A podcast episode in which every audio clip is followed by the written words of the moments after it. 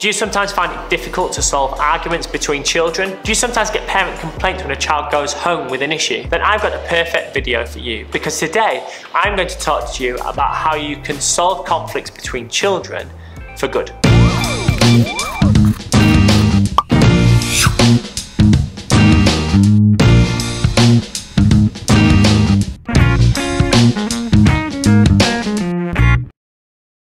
Yes, we've all been there. Children have fallen out. It takes an age to resolve the problem, but then the problem keeps reoccurring and coming back. Parents come in and get involved, and really things get blown out of proportion when they should have actually been resolved relatively quickly. This is a problem for many teachers when children have arguments, parents want to get involved, children don't feel like things have been resolved properly. But hopefully today I'm going to give you a few top tips for how you can talk to children in order to resolve problems for good.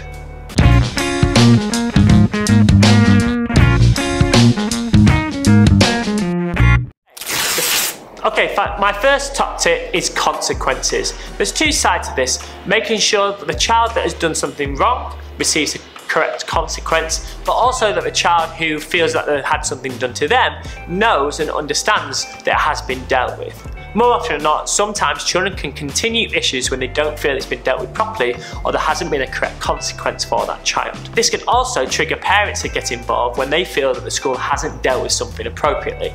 So consequences are really important. Consequences tell a child that they've done something wrong and as a consequence, they'll have to do something to make things better. Quite often, I like to ask the children what consequence they believe that they should receive. So if a child has done something wrong, I like to ask them, what consequence do you think should happen? So if a child has made a mess and thrown litter around on the floor, I'd ask them, what do you think the consequence should be? And usually they will respond is, I think I should tidy it up. Therefore the child understands that because of their actions, they have to correct it and apologise. Likewise, if a child has fallen out and said something not very nice from a child, the consequence should be to apologise, perhaps write a letter in order to make them feel better. It gets the child to understand exactly what they need to do in order to make the situation better rather than just moving on. Likewise, consequences are really great for the child who has had something done to them to see that the school has reacted and tried to resolve the problem. If a child feels like the situation has been resolved, then the parents will also feel like the situation has been resolved and that avoids those awkward conversations of parents coming in and reigniting and resparking the issues that had occurred the previous day. My second top tip is to ask the children if they feel that the consequences are fair. Sometimes it's dead easy in a heated moment as a teacher to react, give them a consequence or send them outside, do whatever, and really you may have overreacted in the heat of the moment or perhaps you've not had time to look into the situation as much as you would have liked. Sometimes also we perceive one child to have done something wrong when actually it's the other child was equally as responsible. So it's always great to have that conversation of, pulling a child to one side and saying, look, you've made this, this mistake, this is your consequence, do you feel that the consequence is fair? Give them an opportunity to give them a voice. More often not, the child will say, yes, I do think the consequence is fair because they realise they've done something wrong. But sometimes children will turn around and say, no, I don't think it's fair. And sometimes they may come back with a valid point. It may be that they say, well, actually, yes, I did make a mess of the room, but he did this too, and so that person could be pulled in and receive the same consequence.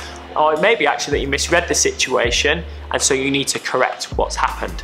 By asking if you feel that consequence is fair or what has happened is fair, you're giving that child an opportunity to share the full details of the information the full details of what happened and the full information.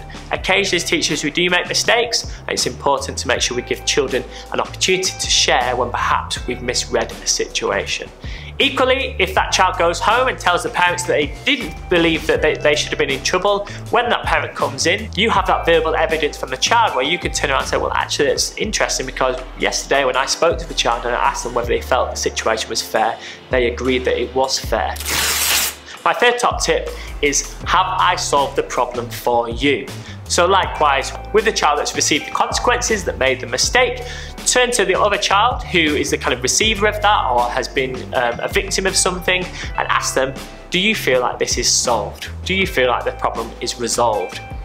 More often not, again, the child will say, yes, I feel like you've dealt with it and will go away happy, but it also gives them a voice to turn around and say, well, actually, no, I don't think it's been resolved because this child also did something, or um, actually, they did this as well, or I don't think it's quite been resolved.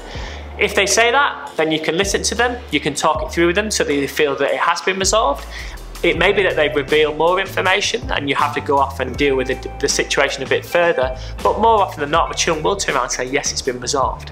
And like with the other case, when they go home uh, and the parents say, how was your day? And they say, well, actually, this happened.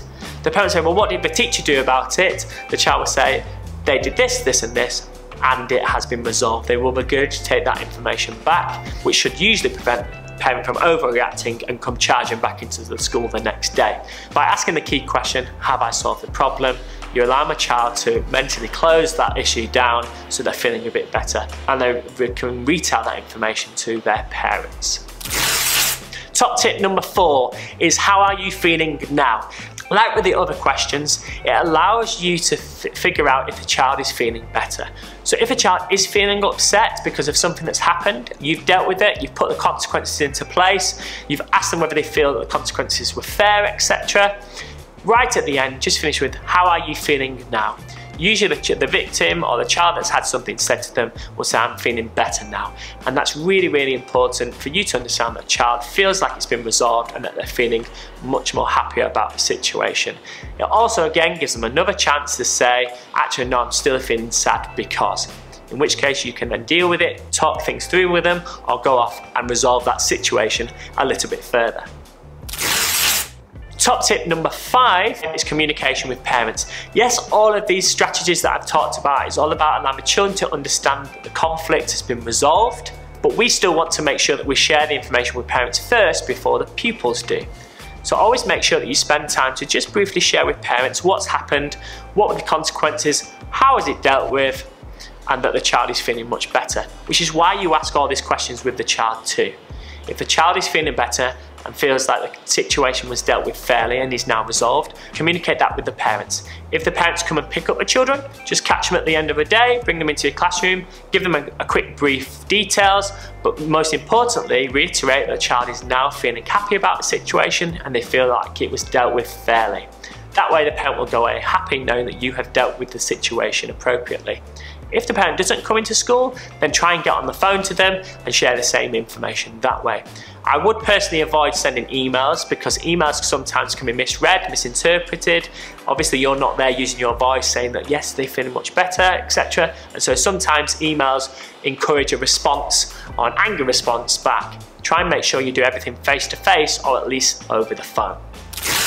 So those are my top tips for how you can deal with conflict in a really clear and transparent way so that children understand why they're receiving certain consequences and that children can verbalize it uh, and so that children can understand that the conflict has been resolved. And more importantly, and just as importantly, when the children go home, they can communicate that to parents as well.